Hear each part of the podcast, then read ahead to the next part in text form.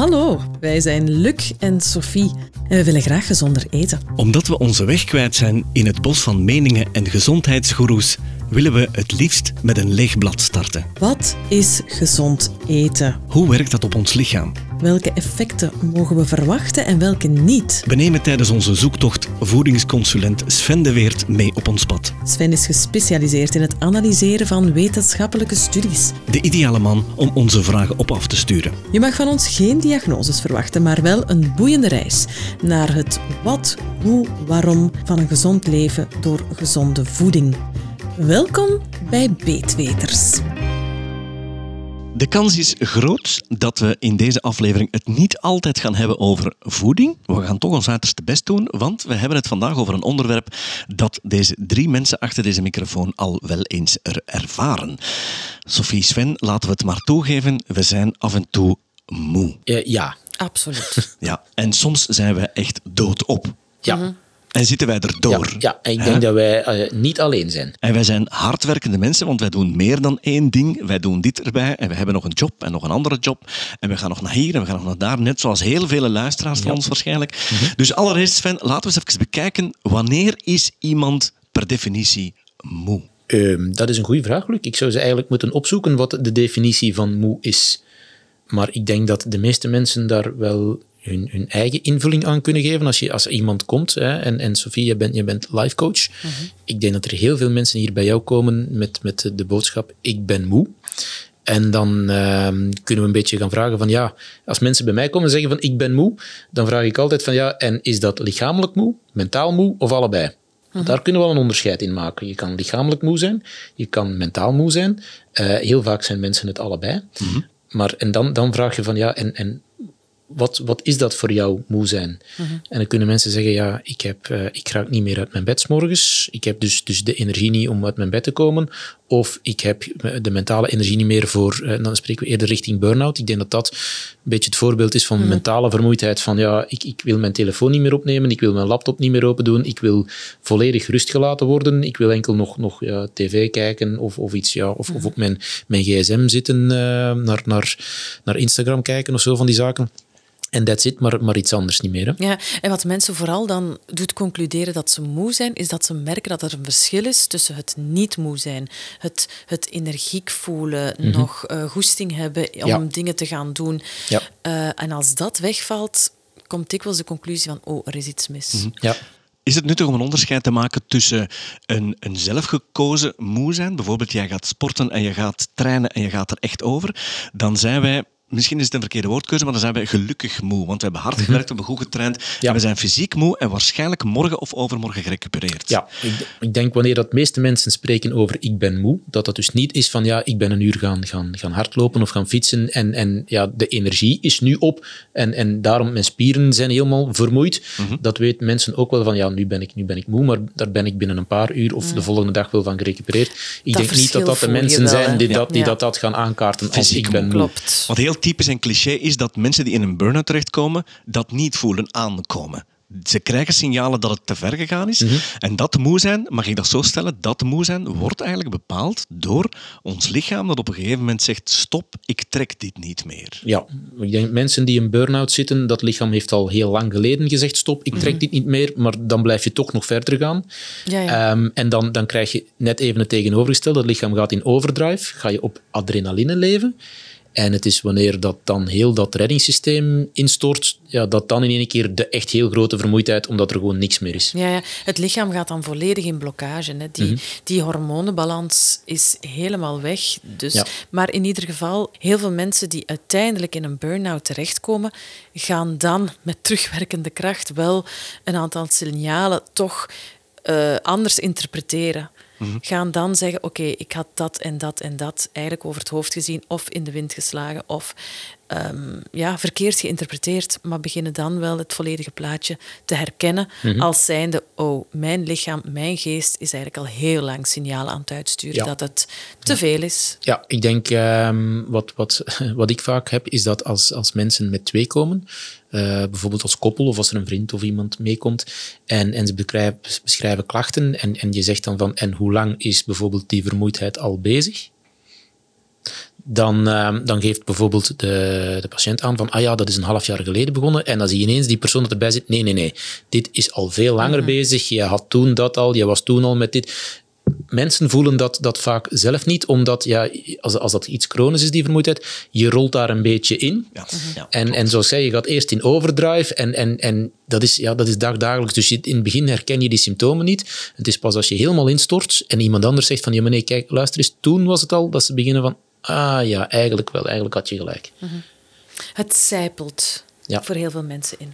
Misschien toch even uit de biecht spreken, Sven, als ik mag. Want ik heb, eh, ik heb een kleine, korte burn-out gehad. Als ik dat vergelijk met andere mensen die er soms een jaar tot twee jaar en zelfs langer in hangen.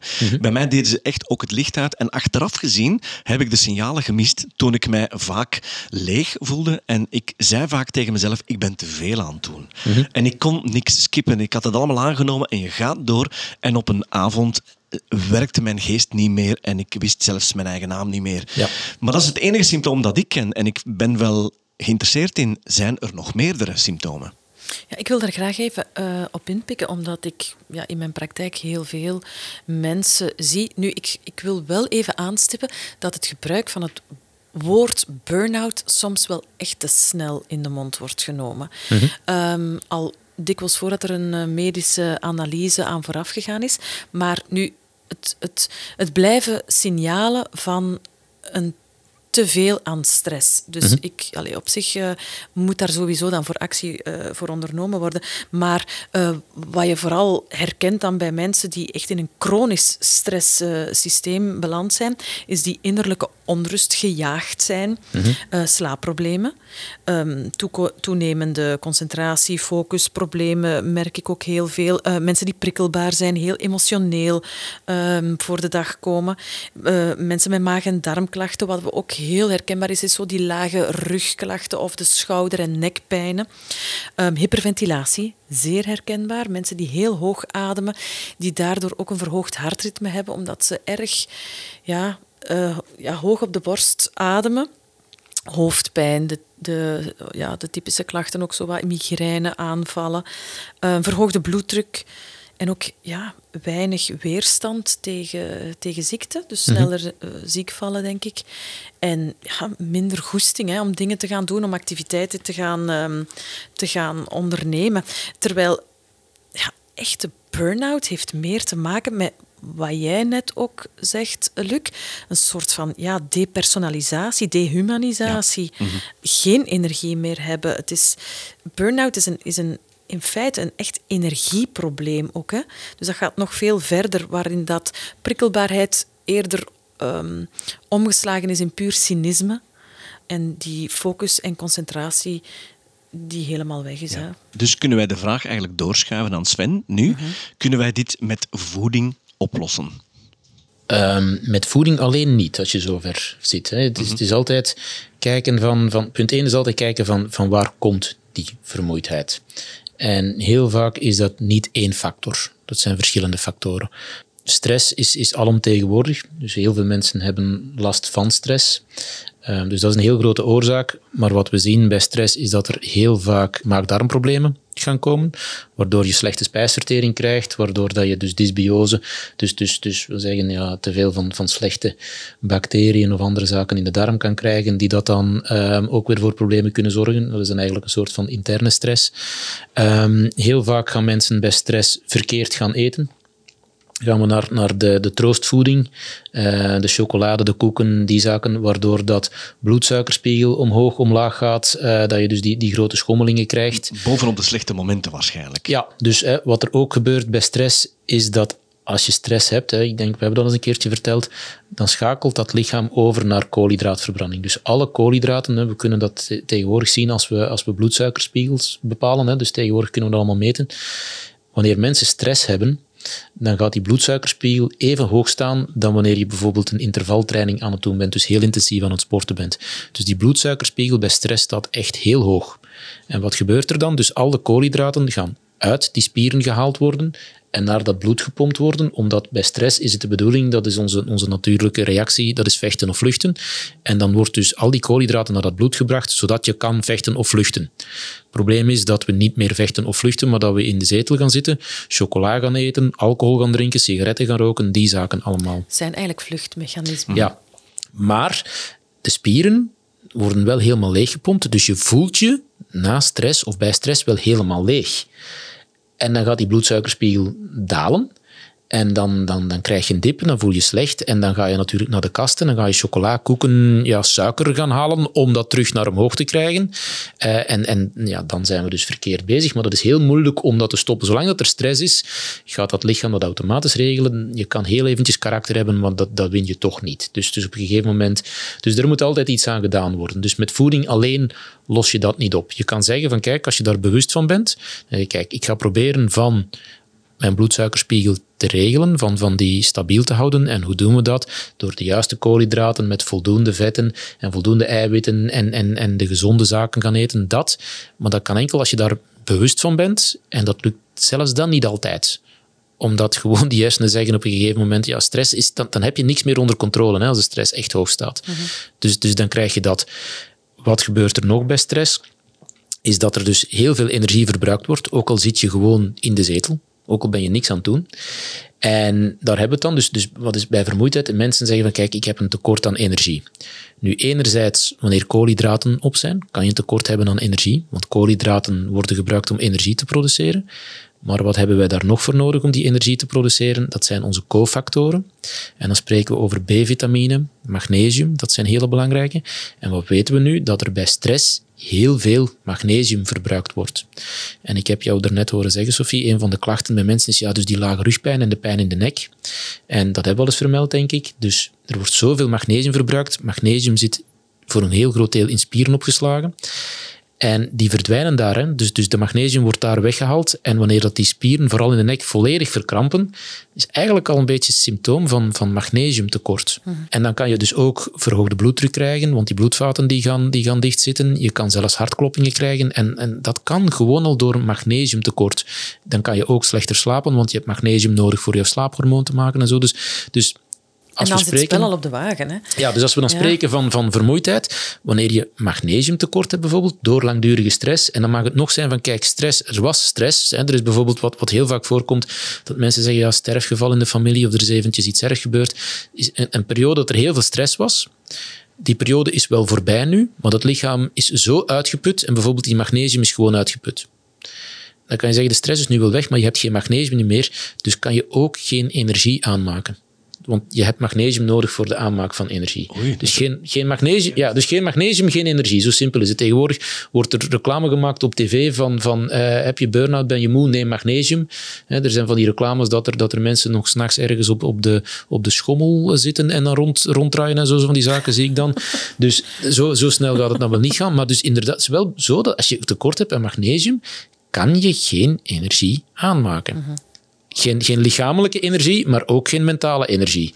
Dus lukt het niet. En, en jij schrijft duidelijk een, een, een bepaalde hoeveelheid voor die nodig is om iets terug op te bouwen je hebt vrij veel magnesium nodig. Dus een, een, een, manier om te achterhalen hoeveel magnesiumtekort je hebt, maar ik denk dat we dit al eens een keertje besproken hebben in, in, in een van de podcasts, is, en daarvoor moet je in, in ziekenhuizen zijn, ze, ze, ze spuiten magnesium intraveneus in. Uh, en dan gaan ze kijken, en te veel aan magnesium plas je uit.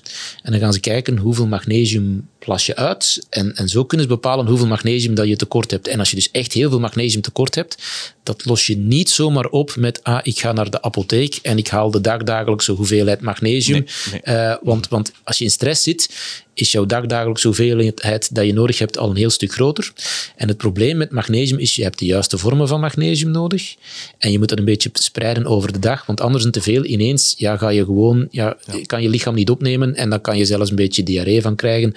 Dus dat, dat gaat er gewoon terug uit. Dus verspreiden over de dag, maar wel hoger doseren. Ja, Wie meer wil weten over dat magnesiumverhaal, onze aflevering 17 gaat daarover. Ja, dus vandaar. Dus, dus magnesiumtekort is al zo eentje. En dan kan dat zijn dus omdat je dus ehm, heel veel stress hebt, dat je heel veel magnesium verbruikt hebt. Maar wat hebben we ook? Ja, mensen eten tegenwoordig geen zaken meer waar heel veel magnesium in zit. Dus onze voeding is al verarmd in magnesium. Heel veel koolhydraten die wij opeten zijn geraffineerd. Daar zit dus geen magnesium meer in. En zoals ik zei, je hebt magnesium nodig om jouw koolhydraat om te zetten naar energie. Ja, ook om jouw vet om te zetten naar energie. Dus alles om de aanmaak van energie heb je magnesium nodig. Als we alleen maar geraffineerde zaken eten, waar geen magnesium meer in zit, zegt het lichaam, oké, goed, ik krijg hier bijvoorbeeld een witte boterham binnen, uh, zitten koolhydraten in, ik ga dat omzetten naar energie, magnesium zit er zo goed als niet meer bij, ja, dan haal ik maar magnesium uit de reserve om dat nu om te zetten in energie. Dus magnesiumtekort is al een, al een heel grote. Dat samen met B-vitamine. B-vitamine hebben we ook nodig om um, energie aan te maken. Die vinden we dan weer terug in de volle granen. We hebben bijvoorbeeld ook B6 nodig, dus, dus we hebben bepaalde vitamine. Je hebt, je hebt een B6 nodig ook bijvoorbeeld om, om energie aan te maken. Maar jouw B6 moet nog geactiveerd worden. Daar hebben we dan weer zink voor nodig. Dus bij een zinktekort kan dat ook. En zo komen we dus bij mm. mensen die dat ja, geen, geen volwaardige voeding tot zich nemen. We hebben dat eens gezegd, dat is eigenlijk ondervoeding van onze westerse bevolking. We eten wel heel veel calorieën, maar dat zijn lege calorieën. We hebben een gebrek aan voedingsstoffen. Als je gebrek hebt aan voedingsstoffen, kan je ook geen energie aanmaken. Dat is gewoon een chemisch proces. Als je die stoffen niet hebt, dan mag je calorieën eten zoveel als dat je wil. Je hebt die andere factoren nodig om die energie aan te maken. En het energieverhaal hangt ook onlosmakend verbonden met het hormonenverhaal. Daar wil mhm. ik misschien nog wel heel eventjes uh, iets over toelichten. Dus wat je moet voorstellen als je stress ervaart, dan komen de hormonen uh, cortisol en adrenaline vrij. Adrenaline kennen we natuurlijk. Dat is mhm. alles om in beweging te komen, om actie te ondernemen. Dat is allemaal geen probleem. Dat, is, dat, dat dient daar ook voor, tenzij dat dus die, die, die gaspedaal die je dagelijks indrukt, dat, dat ervoor gaan, blijven gaan en nooit stoppen, ja, dat dat zijn consequenties heeft op die berg hormonen waar dat je blijft uitputten. Wat ons lichaam nodig heeft, is dat wij af en toe ook op het rempedaal gaan duwen in rust komen, even tot stilstand komen, zodat die hormonenberg terug kan aangevuld worden. En dat we andere hormonen produceren, zoals die dopamine en oxytocine die we kennen, om ja, geluk te ervaren, om rust te ervaren. DHEA is ook een uh, belangrijk hormoon mhm. in dat verhaal. Nu, die situatie van we gaan in, um, in versnelling moet eigenlijk afgewisseld worden met het rempedaal, met tot, tot, stilstand komen, tot rust komen. En dat is bij heel veel mensen niet meer de situatie. Je moet het bijna voorstellen alsof dat we constant in cruise control aan het rijden zijn. En dat zorgt ervoor dat die hormonenbalans helemaal om zeep is en dat je dus ook weer in hetzelfde verhaal of in het stramien gaat belanden. De vraag is, wie heeft ons dat ooit aangeleerd? Want iemand die constant met het gaspedaal ingedrukt door het leven gaat, die heeft helemaal geen idee meer dat hij vroeg of laat eens een keer moet rusten. Tot op het moment dat hij tegen de lamp loopt, en dat hebben we allemaal al eens gedaan, en mhm. dan gaan wij pas op zoek naar deze informatie, denk ik. Ja, klopt, maar we leren ook niet meer luisteren naar de signalen van ons lichaam. Dus we hebben net gezegd, er zijn al dikwijls heel wat uh, signalen die laten weten van, oh, het is wat veel, maar onze maatschappij is daar ook niet meer zo op voorzien. Ehm, als ik echt moe ben en, en ehm, ja, ik voel dat mijn lichaam schreeuwt om even te stoppen met activiteiten. Ja, mijn werk blijft mijn aandacht vragen. Je hebt nu eenmaal afspraken of ja, mhm. verplichte activiteiten. Goh, natuurlijk, je kan je dezelfde vraag stellen, los van de job, van zijn al die andere zaken nodig? Ja, dat is een beetje de tand des tijds en, en, en ook de, ja, de samenleving vandaag de dag die daar uh, roet in het eten gooien. Hè? Want wij zitten nu uh, een beetje aan damage control te doen. Hè. Sven die zegt van op het moment dat je in een burn-out zit en je moet dat terug gaan opbouwen, vitamine B zijn belangrijk, magnesium is belangrijk, dan is het kwaad al geschied. Maar zouden, wij, zouden wij aan power management kunnen doen en zouden wij dit kunnen voorkomen? Zouden wij dit al kunnen nu aanpakken en zeggen van ja, ik wil niet in die burn-out terechtkomen en toch dan met voeding alles doen wat we kunnen? Goh, met voeding alleen gaat het niet, niet lukken. Hè. Ik denk dat tegenwoordig uh, overheid, heel veel bedrijven bezig zijn. We moeten terug een beetje evenwicht brengen in, in de work-life balance. Uh, omdat we zien dat we heel veel mensen voor lange tijd aan het verliezen zijn met, met chronische problemen. En dat ons dat economisch veel meer kost dan, dan wanneer we dat proberen te herstellen en mensen wat vaker wat rust geven. Maar het is zo dat stress speelt een heel grote rol in, in heel dat verhaal. Want het is, ik heb net gezegd ook van, kijk, als je stress hebt, gaat bijvoorbeeld ook spijsvertering minder goed werken. Als spijsvertering minder goed werkt, zien we ook heel vaak dat mensen bijvoorbeeld problemen krijgen met ijzer. Bij B-vitamine is het ook zo dat heel vaak maar bijvoorbeeld enkel B12 en foliumzuur getest wordt in, in een bloedonderzoek, maar dat we niet gaan kijken naar B1 en B3 en B6 en die zaken allemaal. En heel veel mensen hebben ijzertekort. Wat is de oplossing? Ah, we gaan ijzer bijgeven. Dan is altijd kijken van, ja, maar waarom hebben wij ijzertekort? En heel vaak zit daar een, een, spijsverteringsprobleem. Dus dat kan zijn omdat er, omdat er bepaalde pathogenen, bepaalde parasieten of zo bijvoorbeeld in de darm aanwezig zijn. Op die moment is ijzer bijgeven dan zelfs een slecht idee, omdat we de slechten aan het voeden zijn. Wanneer mensen een SIBO hebben, zien we heel vaak ijzerproblemen. Als je een ijzerprobleem hebt, als ijzer te laag staat, ja, dan gaan mensen ook rapporteren dat ze moe zijn, gewoon omdat ze geen energie kunnen aanmaken, omdat ze te weinig rode bloedcellen hebben die dat weer zorgen voor zuurstoftransport. Dat. Wat zien we nog heel vaak? Wanneer er stress is, dat mensen krijgen ook, hè, dus de, de spijsvertering, uh, problemen met maagzuur. Ah, ik krijg last van, ik krijg reflux. Dan gaat er uh, maagzuurremmers voorgeschreven worden en dan krijgen we weer de problemen met B12. B12-problematiek, ja, ook weer gebrek aan energie, zowel mentaal als lichamelijk. Dus dat speelt allemaal mee een rol. En dan kunnen we zeggen van, ja, kijk, we gaan bloedonderzoek doen, we kunnen een ijzertekort zien, we kunnen bijvoorbeeld zelfs zinktekort, we kunnen al die dingen allemaal zien. We kunnen heel veel zaken bijgeven. Als we goede artsen hebben, gaan die al heel veel zaken bijgeven, heel veel zaken controleren, heel veel zaken gaan bijgeven. Maar de vraag is altijd van, ja, maar waarom heb je dat? Hè? En dat moet je dan proberen op te lossen. Komt dat omdat er, er ergens een spijsverteringsprobleem is? Ja, dan moeten we dat oplossen. Maar waarom heb je dat spijsverteringsprobleem? Is dat omdat er stress is? Ja, dan moet je daar ook aan gaan werken, want anders dan blijven we hangen. Mhm. Dus het is altijd zoeken naar wat is hier aan de hand? Waarom heb je die symptomen? Waarom heb je die problemen? En daar iets aan proberen te doen. Het is een hele complexe puzzel. Hè. Als je het zo voorschrijft of, of eh, voorstelt, dan Allee, begrijp ik ook wel dat het niet evident is.